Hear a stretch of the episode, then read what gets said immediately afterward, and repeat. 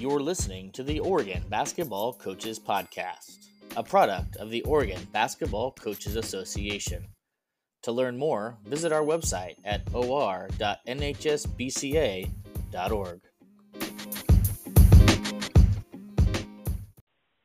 Welcome to the Oregon Basketball Coaches Podcast. I'm Derek Duman, OBCA Vice President and Boys Basketball Coach at West Albany High School. Today, I'm joined by Tully Wagner, Boys Basketball Coach at North Marion High School. Coach, how you doing today? I'm doing pretty well. Thanks for having me, Coach. Yes, thanks for taking the time uh, to join us. Uh, Coach, for those that might not be familiar with you, can you give us a little bit about your, your basketball history, uh, coaching background, and, and how you ended up as the head boys coach at North Marion High School? Sure. Um, so first of all, like a lot of coaches, there's coaching in my family. Um, so I always kind of knew it was something that I might want to get into. Uh, my grandfather was the track coach at Oregon State. Um, he had the chance to coach Dick Fosbury in the high jump when he was there. Um, and then my dad coached a variety of different things growing up. So it was always something that I, that I kind of knew that, uh, what I'd be getting into and, you know, how enjoyable it could be. Um, I grew up in Vale, Oregon. So that's in Eastern Oregon. Um, and my high school coach was a guy by the name of Tom Snook. Um, he has a couple hundred wins. He was a, a great mentor for me.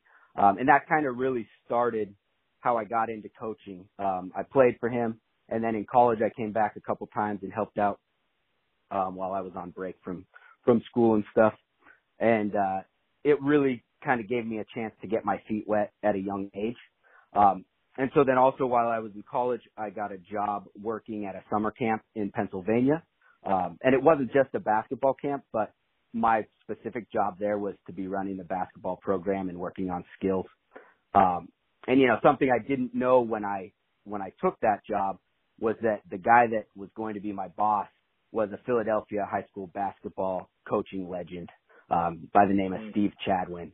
Um, and he coached Abington Friends School uh, for many years, had a lot of D1 guys come out of there. Maybe the most notable is the other Michael Jordan that started Penn and led Penn to the NCAA tournament. Um, so, you know, working there, it's the camp's kind of in the middle of the no, of nowhere in the Pocono Mountains. Um, not a lot to do in the evenings, so I just got to sit down and talk basketball and talk life uh, with Coach Chadwin, and you know, just really some great moments um, that helped me develop a lot. So then, uh, after I graduated college, Coach Chadwin's son Jamie was the head coach at Immaculata University, uh, which is a Division three school outside of Philadelphia. And the summer after I graduated college, he had an opening for his assistant coach job, and I had worked with him from time to time at the camp as well.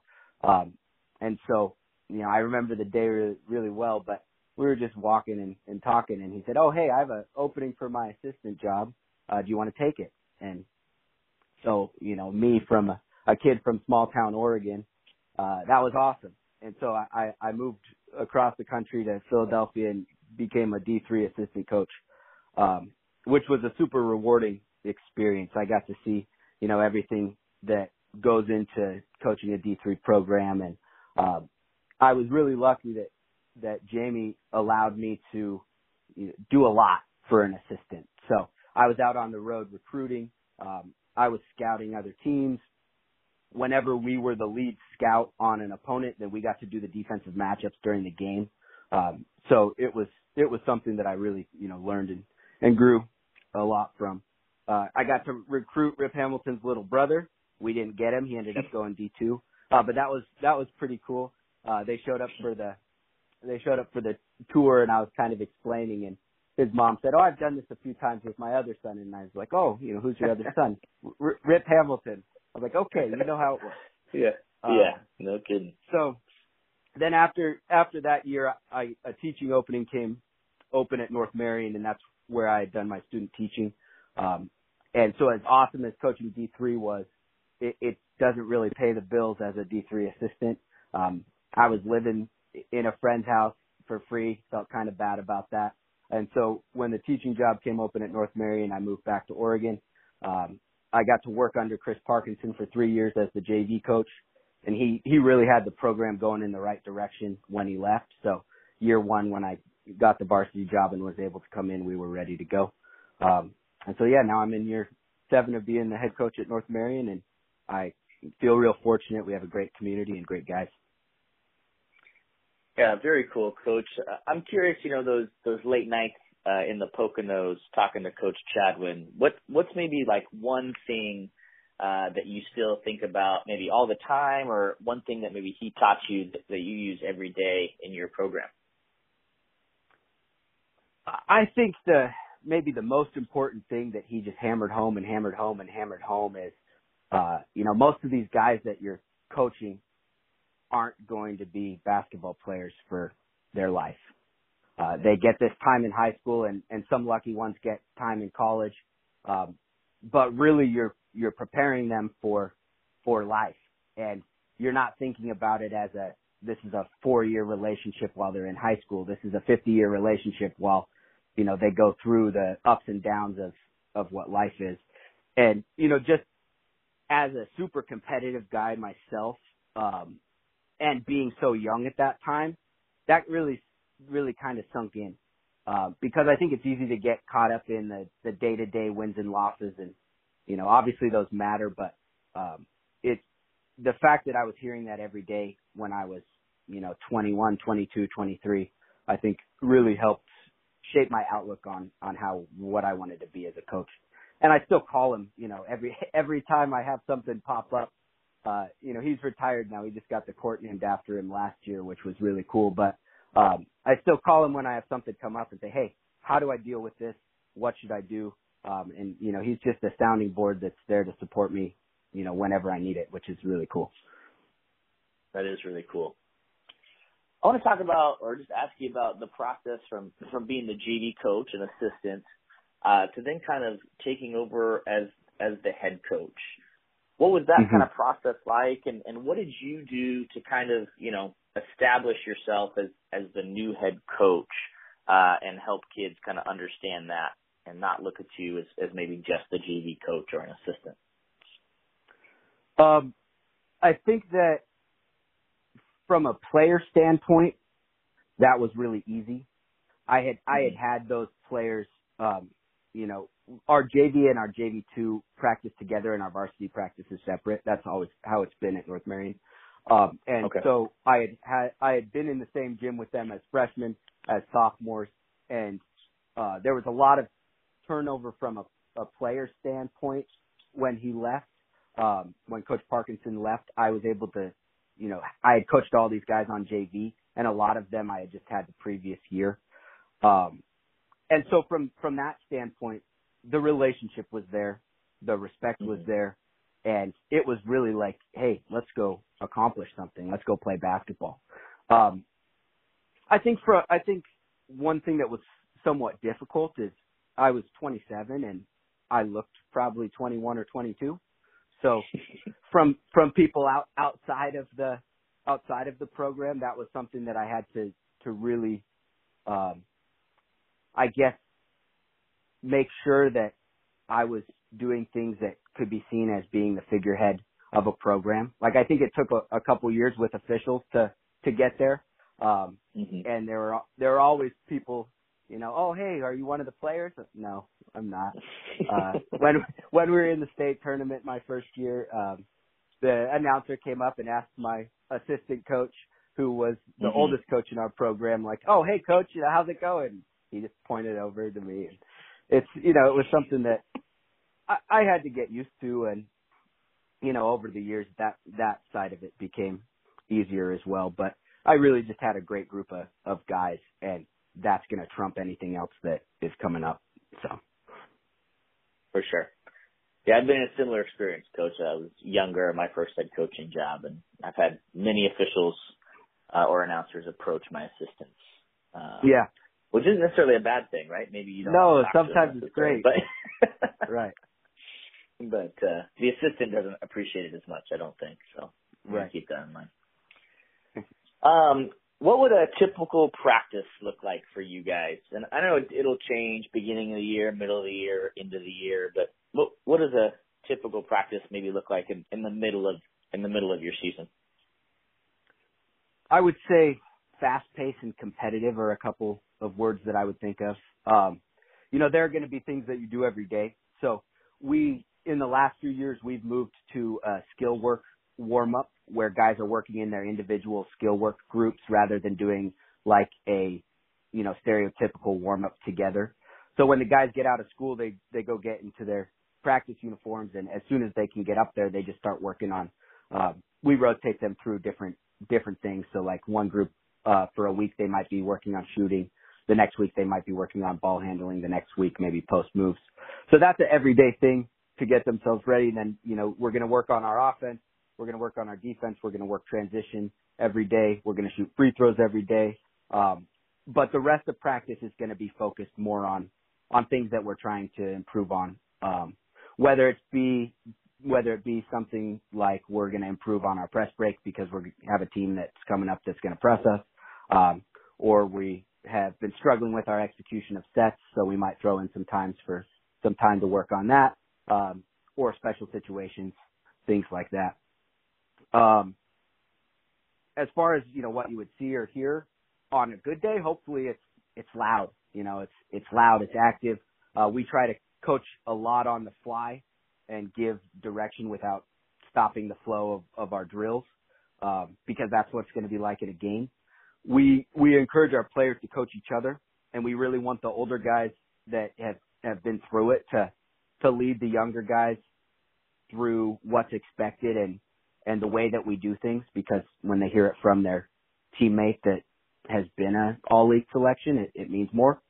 Um, mm-hmm and we really want our guys to be communicative and competitive with each other. So we put things on the line for each drill, whether it's push-ups or running. Um, myself and my assistant coach, we compete a lot with them at, different things, and you know they they love to try and beat us and make us run things like that. Um, mm-hmm. You know, we try we try to to teach the balance of okay, here are times when we can have fun and joke around, and and here are times when we really need to work and be serious. Um, because it's, I mean, you know, coach, it can be a grind, mm-hmm. uh, mm. throughout the season and it's easy to get stagnant and, you know, we just want to try and bring some things to, to keep it fun. Yeah, well, absolutely. Do you talk to your, uh, older kids or your leaders about taking initiative to help coach the younger kids up or, like I think that's one of the things that I think we as coaches maybe expect from our older players, but sometimes they need prompting. You you know what I'm saying? Like, do you have to prompt them to coach the younger kids up, or is it something that maybe has just become part of your culture and they do it without you needing to encourage them? I think it's a bit of both. Um, you know, at this point now, our older kids were younger kids and were coached up by their teammates, and and so they kind of know that that is what is expected of them. Um, but there's definitely prompting too. So you know, let's say we we stop a drill and and say, hey, we want you to we want you to do this, not what you did, and the kid is is wondering why. And then we can say, oh, hey, Sergio, tell him tell him why that's important. Tell him why getting out in a hard hedge is helps you who's in help defense, you know, something like that. Um, and then, you know, put the kids on the spot a little bit, but it's a question that they're super confident to answer because they know the answer. Um, and then a lot of the times that leads into them, them coaching each other when, when their group is off for a rep or things like that. And, you know, ultimately that's the goal is, you know, we want them to coach each other as well. Yeah. How do you define success in your program? Um, so I think I think this is something that we split into categories. So, you know, I think I, I could say life success, school success, and basketball success. Um, and it, it should be in that order. Life success is most important. If, if somebody has something that is bothering them in their life, they're not going to be able to be successful at basketball. So, uh, you know, first and foremost, we want to help our guys grow into, uh, productive and, and good young men. We want them to be in a position where after they leave high school, they're capable of accomplishing the things that they want to in life and are able to lead a fulfilling life that they're happy with. Um, so we spend a lot of time together during a normal season and, and we want them to know that we support them in chasing their overall goals. Um, we try to talk to our, our kids. Luckily, myself and my assistant coach are, are both uh, teachers, so we see them every day. You know, whether it's between classes, whether they, you know, pop into our our classroom, uh, whether they slept in a little late and didn't have time to get school breakfast, so they come and grab a granola bar real quick so that they're not tardy and have to miss practice. Um, you know, we want them to know that we're there for them in in all aspects of of their life. Um, and so, you know, sometimes that comes with sacrifices. So, for example, uh, the last couple seasons, we've had, I think, six of our guys go on to play college baseball, three go on to play college football, and one one that was a college basketball player. And so, you know, knowing that knowing that their goals might not, their overall goals might not lie in basketball, is something that we have to take into account and you know be uh, okay with them playing a lot of baseball in the summer because that's their overall goal. Um, you know, on the school success side, it's going to look different for different guys, but we have guys that are trying to be valedictorians and we want to support them in that. We have guys that really are just trying to avoid being on, on study table, um, which is where if they have lower than a two point, they have to come in early on a Wednesday morning when we have late start and, and work on school. Um, so we try and help them stay accountable to those things. You know, we've had guys that they really were trying to go a week without getting in trouble at school and, and support them there.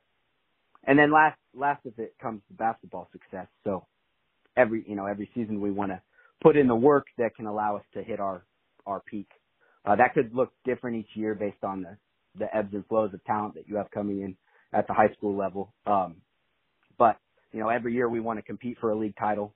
We want to make the final eight and we want to make a run. Um, and, and, you know, based on, based on the year, that is something that, you know, could, could definitely happen, could possibly happen. Um, but that, those are our goals. Like that's what we want to try and do. And, and we've been able to do each of those things in, in the last, uh, few years. So guys know it's possible. It's just finding the way to get there and putting in the work to, to maximize your chances at, at making those things happen. So. Yeah. After a game, is there anything that you use, uh, maybe it's analytics or certain statistics, or is it just off of feel? Like, how do you know if, if you guys played well in that game? Is there anything you use to kind of measure that to see if you've actually, uh, played to the, the best of your abilities? Yeah. So we have game goals every game. Um, that are that are statistical numbers that we try and reach. So we're always going to have an offensive goal. We're always going to have a def- defensive goal, um, and then we are always going to have other goals that are created that are game specific. So you know maybe maybe one game we're we're going up against a team that has like let's say Stayton a couple of years ago where they were super super big in the post so one of our game goals was going to be we want to get to the line, you know, 20 times and and make free throws at a 70% clip or an 80% clip. Um, just to try and promote like we need to still get to the basket. Um, you know, let's say there's a team that wants to slow us down and then we'll set a deflection goal. Like we want to have this many deflections. And that's something that we update at halftime and then, uh, we update it again at the end of the game. And, you know, the games where we meet all of our goals, the guys are are pumped. Like, cause that that rarely happens, right? We try and set goals that are that are difficult, difficult to achieve. Um, but it's something that they they really get uh get into. And if we're let's say that our goal is to be plus eight on the offensive on second chance point, right? Uh, and at halftime we're plus two. You know, we might be winning, but we're plus two. Then guys, it's always a talking point. Like, hey, we're only plus two right now like if we get to plus eight, where are we going to be? Like we're going to be in good shape. So it's something that that can help us gauge at halftime what our success is, and then at the end of the game as well. Yeah. Your offensive and defensive goals do do those change each game, or are those the same throughout the year? And, and how do you come up with those goals? Um, they change each game. I don't necessarily know if it's by a lot and you know some some games we might end up being very similar to what what we were before.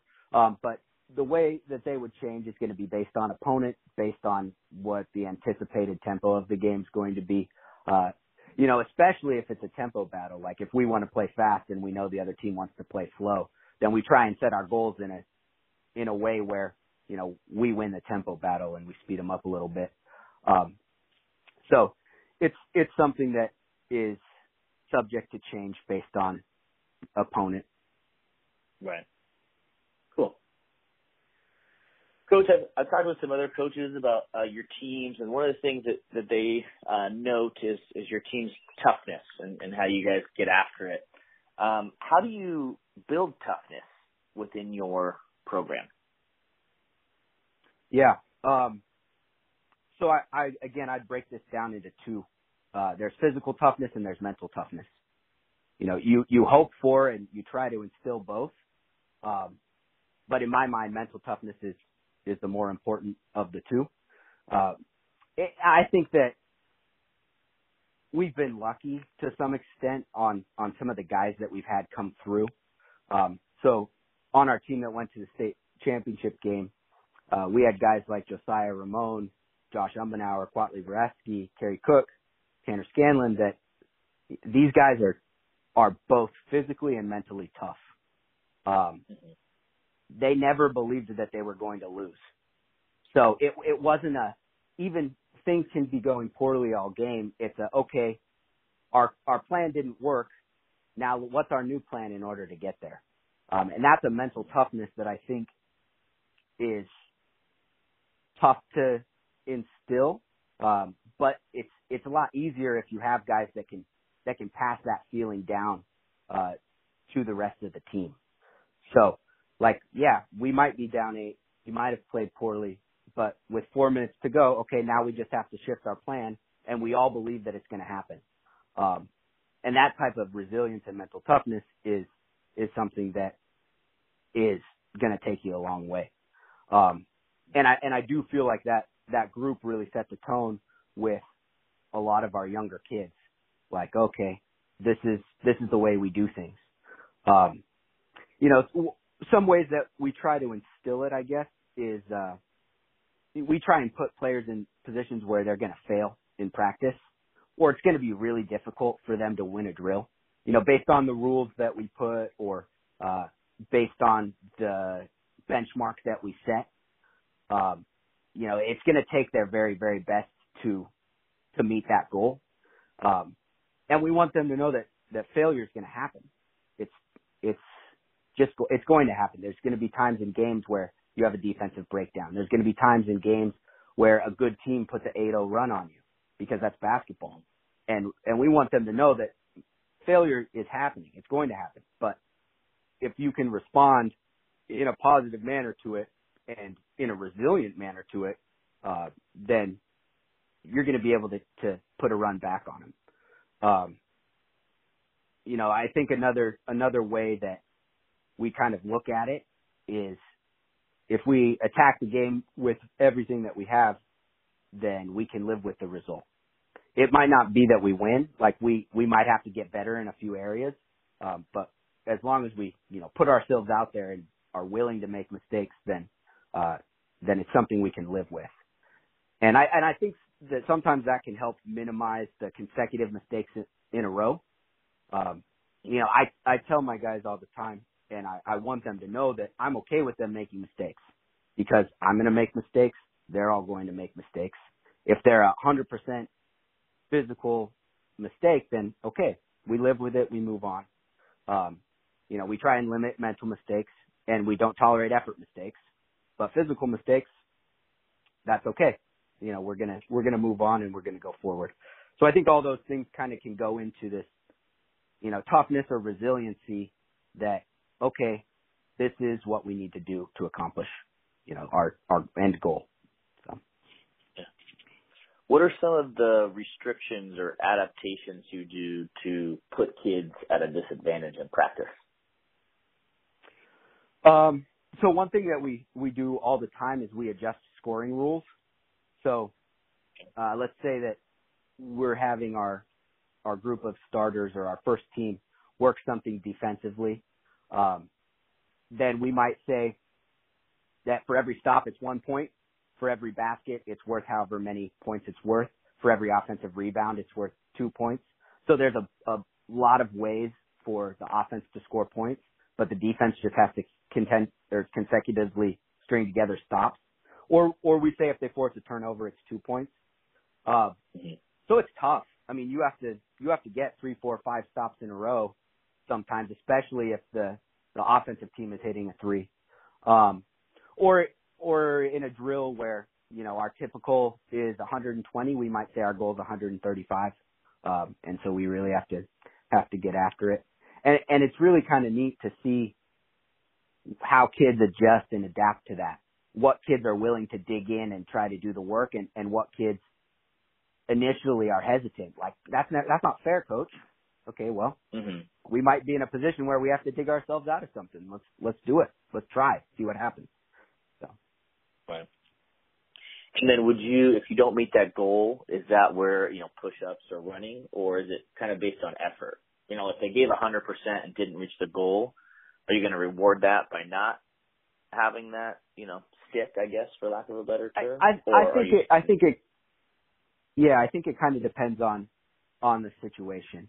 Um, you know, if we set the rules and we say that you guys are playing a competitive game and this is how it's going to go, then, then yeah, the losing side's going to have whatever was put on the line. Um, but that, but that doesn't mean that they didn't do a good job as well. And I think that we try to, to promote that. Like, hey, it was, it was going to be tough and you guys were close, but, you know, ultimately, ultimately you fell short this time and that's okay. Um, so, but then other times if, if it's something that, you know, is not met and it's a team, team drill, um, then, you know, maybe there won't be push-ups or running on the line for it. And it is really more effort. So. Right. All right. Good stuff, Coach. Uh, we're going to take a quick break. We'll return with more from Coach Wagner right after this on the Oregon Basketball Coaches Podcast.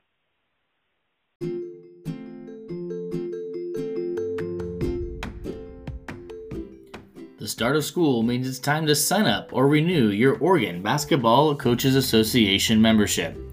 OBCA membership includes access to exclusive resources that help personalize instruction, understand players' mindsets, and maximize the impact of your practices. Members also receive access to the OBCA mentoring program and have a voice in improving the game at the state level. Membership starts at just $15 a year. Register online today at or.nhsbca.org.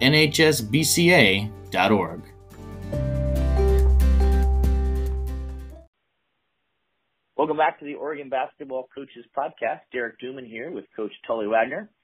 Uh, Coach, jumping into our second segment here, um, what does game prep look like for you guys? How much of your attention is, is focused on the, the upcoming team and who you're playing, and how much of it is spent uh, kind of focused on you and, and how you're going to attack them?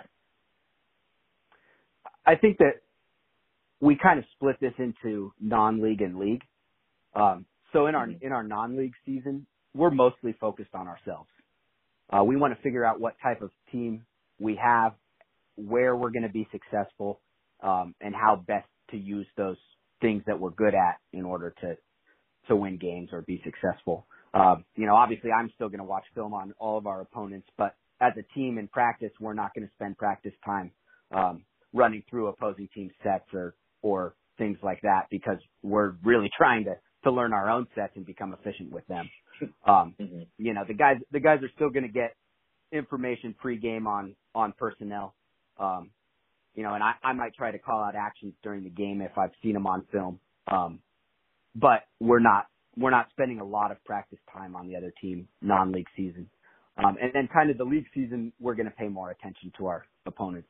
Um, we give them each, we give each guy a detailed scouting report, um, that our guys read out loud together before every game, um, where they, they know who they're going to guard, um, and they know the personnel of the other team.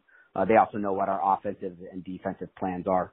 Um, if it's a team that you know, runs a motion offense or a team that runs consistently the same sets, then we're probably going to walk through those in practice and talk about how we want to guard them. Um, mm-hmm.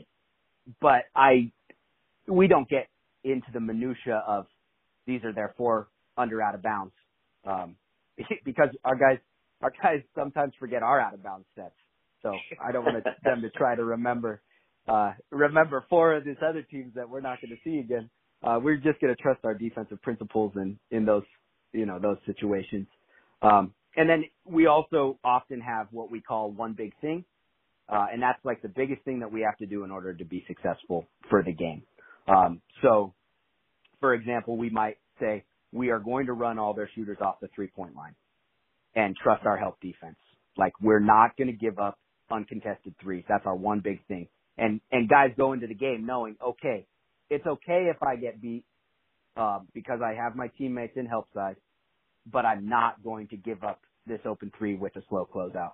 Um, or uh, you know another one would be like we really need to limit live ball turnovers because this team's really good in uh, forcing turnovers and turning it into points.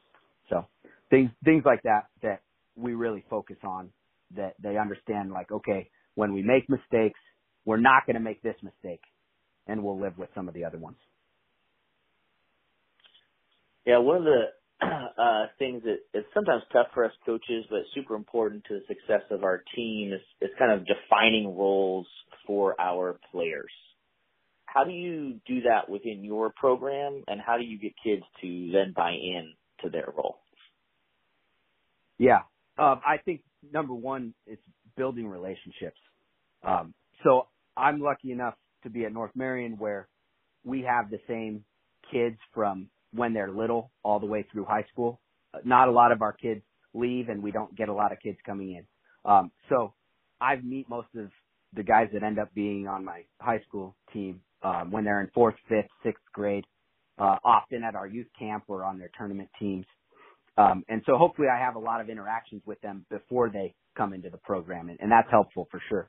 Um, but then once they're once they're in the program, we just try to make a really concerted effort to tell them the truth you know, about what they're good at, about what they need to improve on. Um, but the truth, even if it's something they, they don't want to hear. Um, and so luckily at the younger levels, they get to ex- experiment with multiple roles a lot of the time. Um, because we swing players a lot, so we probably swing players as, as much as any, any team, uh, which means that a lot of times guys are going to have the chance to be, you know, the guy on one team and a contributing role player on the other team. Um, you know, uh, the guy on JV2 and a, a good role player on JV. Um, and so when they get to varsity, you know, hopefully they have been in multiple roles. Um, and then also hopefully we've told them the truth so many times and they've seen that that was, that was true that when it comes time to discussing the role before the season, um, that they can say, yeah, this is where I'm at. A lot of times kids know where they're at, um, and, and they can accept it. Um, so that's that's one thing I think that that we do. Um, and then another thing that we do just with our varsity team every year is we have the kids sit down and rank themselves and their teammates um, in order of this is the best player, this is the weakest player in our varsity gym. Um, we have them rank them, and it's all anonymous, so we're not getting into mm-hmm. you know kids aren't kids aren't getting into oh you ranked me last, you know that sort of thing. Um, right. But then we sit the we sit the kid down and we say, okay, you ranked yourself, let's say three. Your teammates ranked you an average of 4.2, and as coaches, we ranked you an average of four. So you know you're pretty close to to what you know what the coaches and the, your teammates think of you. Um, here are the things that you do well. Here are the things that you can improve on. You know, if a, if a guy is is ranked by the players and coaches like eight or nine, um, and they rate themselves three, then, you know, sometimes that can be difficult, but it's a good discussion to have. But usually it doesn't happen. Actually, what we see more is, is kids rank themselves eight and their teammates rank them six. Uh, and right. so that can be a, that can be a nice, a nice boost. Um, but it also gives us a chance of, okay, you're, you're ranked nine. What do you need to do to get into the consistent rotation? These are the things that you need to do. Um, and so it's it's something that I was real real hesitant when I when I came up with the idea on like oh this could go one or the other one way or the other. Mm-hmm. Um, and it's really been a good thing um, with guys kind of seeing where they're at and and having that that true conversation of, okay, this is, this is what I need to improve on. Um, or, you know, for some guys, it's been, wow, I'm one of the top two guys. Like I need to be a leader. I need to step up and take on more than, than what I maybe was trying to. I was just trying to blend in and now I need to be one of our team leaders because this is what my teammates think of me. Um, so it's been pretty good. Yeah. I want to talk about swing players for a second because I know that's something that I think can be really hard on the the kids themselves. Um, mm-hmm. In in my experience, sometimes talking to my swing players, they they don't feel like they're part of either team, right? Because maybe they're right. Practicing with one team but doing most of the playing with the other team. Uh, so mm-hmm. like when you're when you're gonna swing a kid, what does that conversation look like, and how do you kind of I don't know keep them engaged in having to be on two teams, quote unquote, at, at once, um, and still preparing to the best of their ability? Yeah, that's a good question because it, it definitely can be difficult. Um, I I would say first of all, with most of our swing kids, they have a, a primary team that is their team, and then the, when they're playing with with the other team, um, they're really focusing on working on specific things. Um, and you know they can integrate as a part of that team. A lot of the guys that we swing between JV2 and JV, they're already practicing together, um, so it's really easy to to feel like they're a part of both. Sometimes for the kids that are practicing with varsity and playing a majority of their minutes JV, um, it it can be a little bit difficult. Um, but at the end of the day, the conversation that we come back to is we want to maximize your minutes because by keeping you around and you making the team in our program, you know, we think that eventually you can be a contributing piece at the varsity level. So right now your your minutes might be coming on JV and it might not be any fault of your own. There's just, you know, guys that have have been here longer or guys that are a little more skilled in certain areas than you. Um and so for those kids almost all of them would rather play minutes on JV than sit on the bench on varsity, um, which is what we want. Um, but the other thing that, that I think that we do is we really try to preach that our program is our program. And we have three teams in our program and we want all of our teams to be successful and all of us are going to contribute to the success of all of our teams. Um, so that's something that, you know, is super important for us as well. Yeah, how do you just following up on that? You know, so I'm a varsity player. I remember a first team all league kid. How does that kid contribute to your JV2 team's success, or how do you sell that to them? Well, so we mandate that our players go to each game. So uh, normally our JV is going to play first at the four o'clock time slot when the varsity is at seven. Um, and so, you know, we let our varsity players leave after school, go get a snack, but they need to be back in the gym at four o'clock to support their teammates. We ask our JV2 kids to stay for the varsity game. We ask our JV kids if they're not swinging varsity to stay for our varsity game as well. Um, and it means a lot for a JV2 kid to look over in the stands and, and see that all league player watching them and cheering for them and after the game saying, "Oh man, that was a nice move that you put on that guy for the layup," or "That was a great three that you hit," or "Nice clutch free throws." Like that means a lot to our younger kids. And hopefully the the idea is that as those younger kids then turn into the all league player, as they're older, you know, they know what that feels like and they want to give back to to the younger kids. Um you know, as a as a coaching staff also we we basically say that you know, every team has their head coach, but the rest of us are assistant coaches.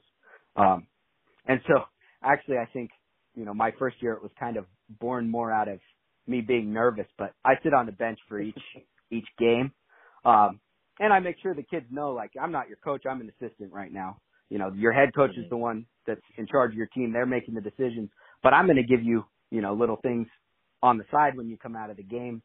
And, uh, it, I think it's, it's really for the most part created just a, a program feel. So like we get mm-hmm. we get really excited when we get program sweeps and when we get on the bus and we've won all three games, you know, the guys yell and they pretend they have brooms and things like that and they just get to let out some energy and, and they love it. So uh I think that that's one of the one of the ways that our older guys know that they're being role models and contributing to the success of, of our younger teams. I know, or at least talking to, and I've, I've seen you guys play a couple times. I, I know that you tend to be a little more aggressive on the defensive end. Uh, kind of curious, what is that, or why is that? Why do you guys decide to play that way, and, and how do you get kids to buy in on the defensive end of the floor? Yeah, so actually, schematically, I don't think that I would consider us all that aggressive. We don't press a lot. We we mm-hmm. haven't trapped a lot. We're not super aggressive on blitzing ball screens or things like that generally. Um, but we do spend a lot of time on aggressive help rotations, and we want our kids to play physical but without fouling. Uh, so things like preaching wall ups around the basket, bumping cutters, things like that. Um, you know, you know, coach, the the aggressive team generally gets the calls as well. Mm-hmm. So, you know, we want to be as aggressive as we can in in each situation, um, so that we can kind of establish our style of play uh, on the game. And you know, basically, our goal defensively is we want to make the other team sacrifice something in order to have success. So whether that means they have to score over wall ups without getting free throws all night, um, or their best player has to turn into a facilitator and you know maybe not even make assists, but more hockey assists because we have hard help and rotate aggressively to the first pass. Like we want to make sure that they have to sacrifice something in order to be successful. Um, and, and I guess on on the other question of how how we get them to buy in, I think that I guess it's really more buying into winning because you're not going to win against good teams without playing defense. Um, and another another thing that we started a couple of years ago was something call, we call them kills. Um, other coaches mm-hmm. call them different things, but it's you know three stops in a row, um, and we want to have seven kills for a game.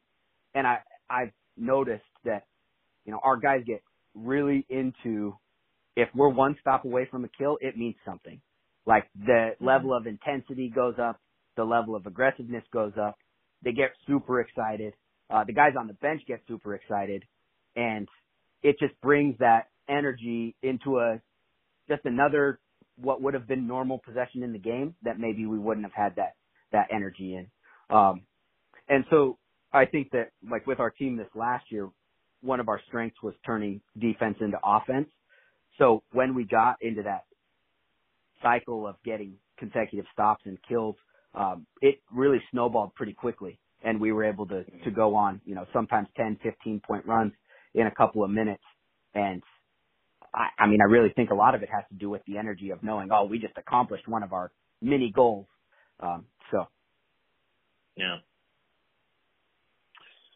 How do you approach player development? I know you talked a little bit about kind of your pre-practice routine. Um, kids will be working on that, but kind of year round, how do you approach uh, player development, and and how do you approach it program wide and, and even into your youth levels? Yeah. So I think that we take a positionless basketball approach, um, and that really starts down at the youth levels.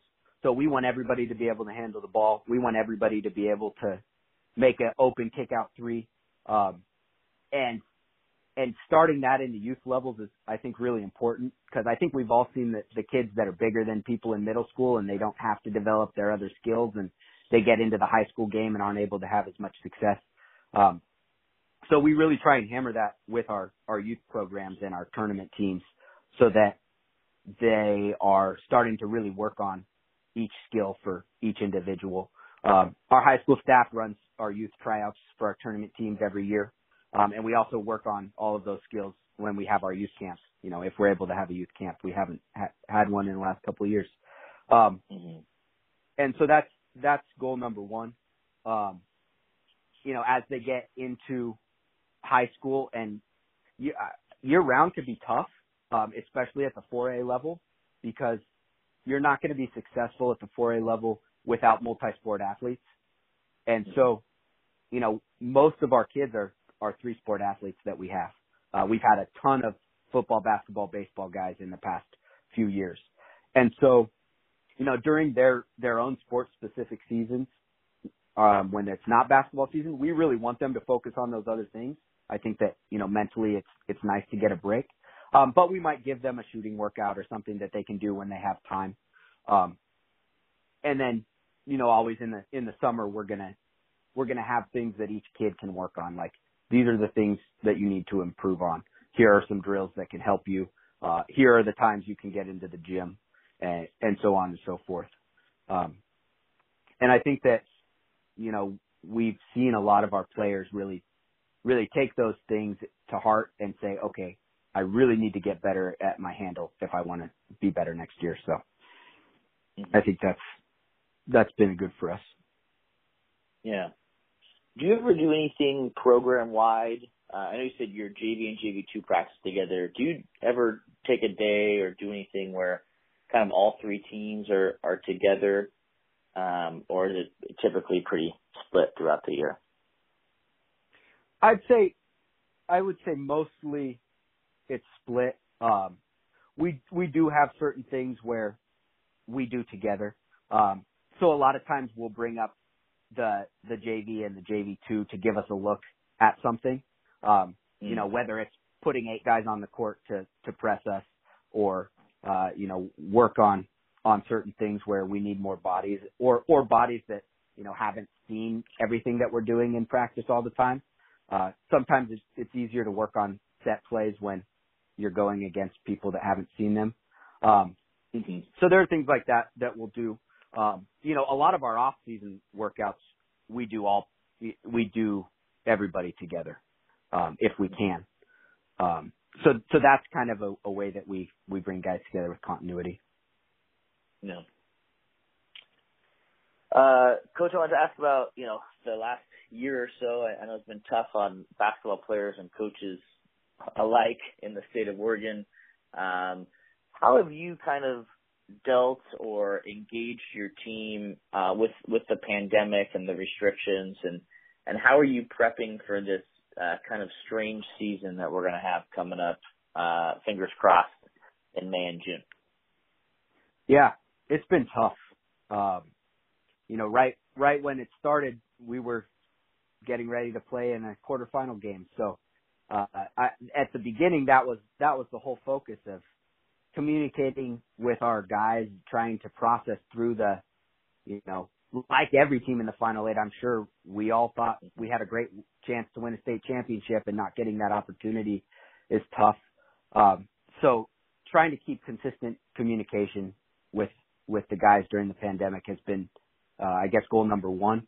Not not even necessarily about basketball, check in with right. guys. How are you doing? You know, how how's how's your mental state right now? How are you keeping up in school? You know, what can we do to help you? Uh, things like that. Um, and yeah, it's been it's been tough uh, because uh, you know for everybody, coaches, players, we're used to to doing this every single day, and going from every single day to nothing is is something that's difficult. Um, but as far as basketball has gone, uh, we have a Google Classroom for basketball where we post workouts, um, so guys can still work on individual skills that they need. Um, and yet more recently, we've been able to come back and do workouts in the gym a couple times a week. Uh, we actually did them outside for a while before we were allowed to come in. Uh, one day we mm-hmm. we had eight kids and it was the snow was coming in from the sides of our covered area and uh the kids loved it. They were just happy that they were there. Uh couldn't feel their hands, but they they were happy that they were there. Um and so that's kind of how we've been been approaching it. Um preparing for the the season is hopefully a, it will be a ramp up from in, from our workouts into you know hopefully at some point we're going to be able to do some live stuff uh mm-hmm. and then we'll take it one day at a time you know things are things are changing i've I've learned that it's hard to make plans when the plans change from, you know, week to week or month to month. So, you know, just trying to attack it from a day to day basis and just hope that we have a season so that we can get out there and play. Yeah. Absolutely. And I know uh, coaches statewide are sharing that sentiment as well. Right. But, uh, things are looking good. Things are looking yeah, up we're, at least. We're trending in the right direction, it appears. Exactly. Yes. All right, we're going to take another break. Uh, when we return, Coach Wagner will try to beat the shot clock here on the Oregon Basketball Coaches Podcast.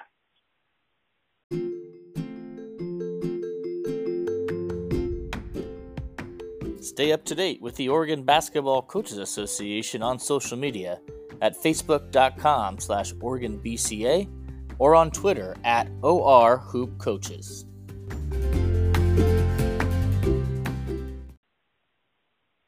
back to the Oregon Basketball Coaches Podcast. We're talking with Tully Wagner. He's the boys basketball coach at North Marion High School.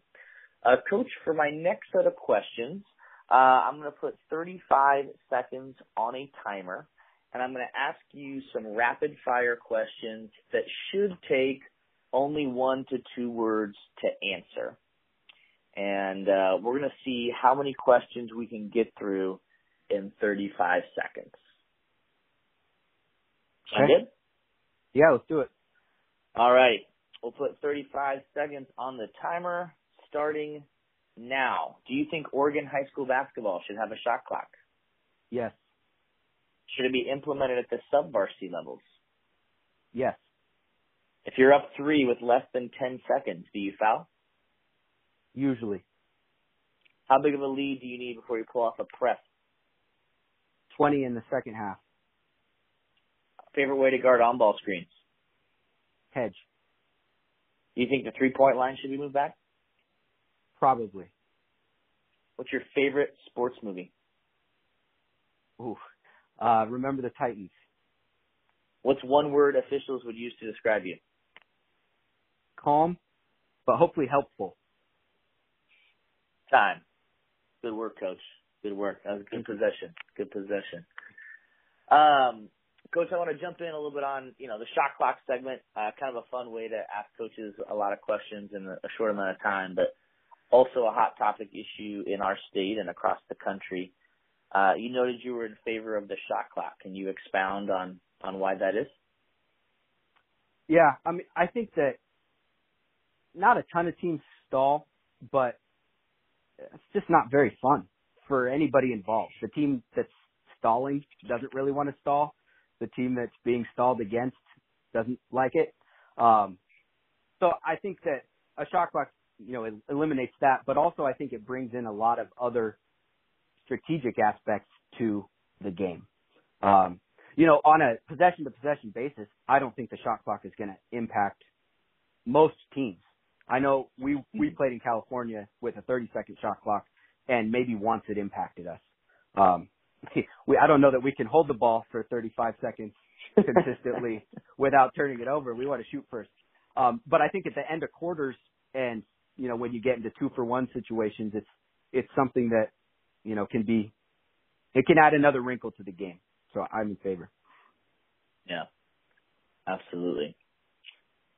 Uh, Coach, what's the strangest thing you've seen uh, in a basketball gym? Was it practice? Could be a game. What's kind of something unusual that you've Oof. experienced? Um, maybe the coolest, strangest thing I've seen is uh, when I was scouting a, or I was recruiting in a Philly high school gym. Um, there was a probably a five ten kid on a fast break, and a guy set up to take a charge, and he jumped over him and dunked it. Um, and oh my gosh, the place went crazy. It's like the whole crowd. We basically became friends in one one play because we all knew that we just witnessed something crazy. Um, so that was really cool. Um, but on something that I was involved in, once um, the opposing coach called all his timeouts in the first half, and four of them were in the second quarter. And by the Mm. fourth timeout in the second quarter, the guys came over and I looked at him and was like, "Guys, I'm out of stuff. I don't have anything for you." And they just started laughing at me because that's never happens. But I was like, "I don't know." Um, that's it. So just you know, get your water, take your break. Um, so that was that was pretty interesting. I never had that happen before. yeah, that's a lot of timeouts. You guys must have had quite a run there, Coach. That's good. That's a good thing for you. You know, it it was a, it was a run, but it wasn't. Uh, we were up like twelve, so it was Oh. interesting. Huh. Yeah. Yeah, interesting for sure. Um, most coaches, uh, you know, practice, you know, special situations, right, to kind of prepare for if you- you're in that situation in a game. Uh, do you have a favorite special situation that you practice or prepare for? Um, I I think I don't know if I would call it favorite, but probably the one that we practice most frequently is uh, either a sideline out of bounds or a baseline out of bounds that we need um, in the last seconds of the game, um, or or just the the final possession when we we need a bucket. You know wh- when to when to go, when to initiate the play sequence, that sort of thing. Uh, that's probably what we end up doing most. Um, we do a lot of other special situations too, and uh, we obviously practice, you know, down eight, couple minutes to go, things like that. But I think the one that we end up most with is what do we have to execute when we have the ball and the game's on the line and we need a bucket. For sure. How do you go about selecting your team captains? We have our players vote for them. Um, you know, I think that your team's leaders amongst the players are, are going to be who the players listen to anyway. So whether they're captains or not, those are going to be the voices in the locker room. So we let our our kids vote, and then uh, if for some reason we're concerned as a coaching staff about the choice of a captain, then we'll set benchmarks or parameters on what that, and sit down with them and say, hey, look, your your teammates voted you a captain. We appreciate that and support it, um, but here are some things that you know you need to make sure that you're doing. Um, in order to be an effective captain, and, and that's that's worked for us.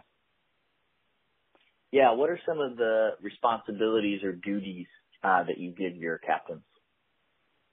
So positive feedback, number one. Uh, we want them to try and keep keep it positive amongst teammates. Um, you know, we we ask them to to take a vocal approach in practice and and coach their teammates as as we're going. Um, you know, we ask them to to come to us with with things that they think we need to discuss, things that are important, things that are impacting the team, um, and we let them know that you know they they have a say in how the team is run. And you know, I, I think that as a coaching staff, we don't like to tell them no without a reason. So if they come to us and say, "Hey, we really want to do this," then they know that it's at least going to be considered, and we'll have a reason if we shoot it down. Right. Do you have a favorite team bonding activity that you guys do? Yeah, team dinners. Um, so during league season, the night before a Friday game, so usually Thursday nights, uh, we'll go to a, a different player's house and have a team dinner. Um, and it's just, it's really cool to see because by that point they're so comfortable with us that we, you know, we don't see how polite they are. We don't see how respectful they are. So we go into other people's houses and just see our kids you know, and the way that they treat the host and how grateful they are for the for the meal.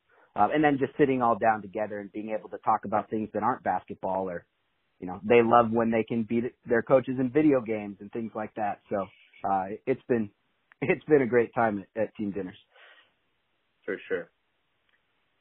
You gotta you have to bring out the the Super Nintendo or the N64 next time, coach. I don't those right. guys don't know how to how to get on those ones. I try to steer it to ping pong, but you know that's not always an option. yeah, I like it. Uh, do you have a favorite drill that you guys do, or or maybe do a lot? Yeah.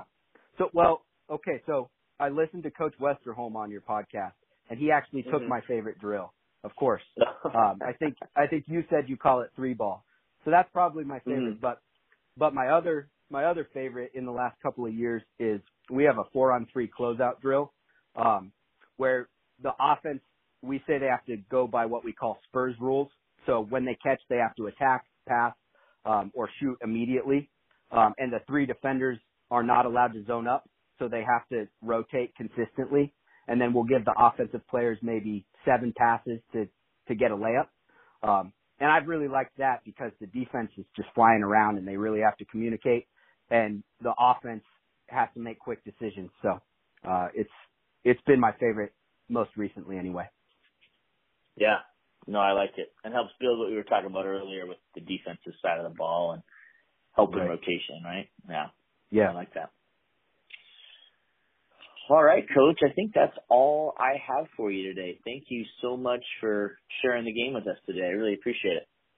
Oh, thanks for having me. It's it's good to talk basketball. Yes, been a while, right? Been a while. Yeah. Hopefully, we're gonna see, see everybody on the floor again soon. So, Yeah. if you have any follow-up questions or want to get a hold of Coach Wagner, you can find his contact information in our episode description. We hope you'll join us next time here on the Oregon Basketball Coaches Podcast. Until then, coach them up.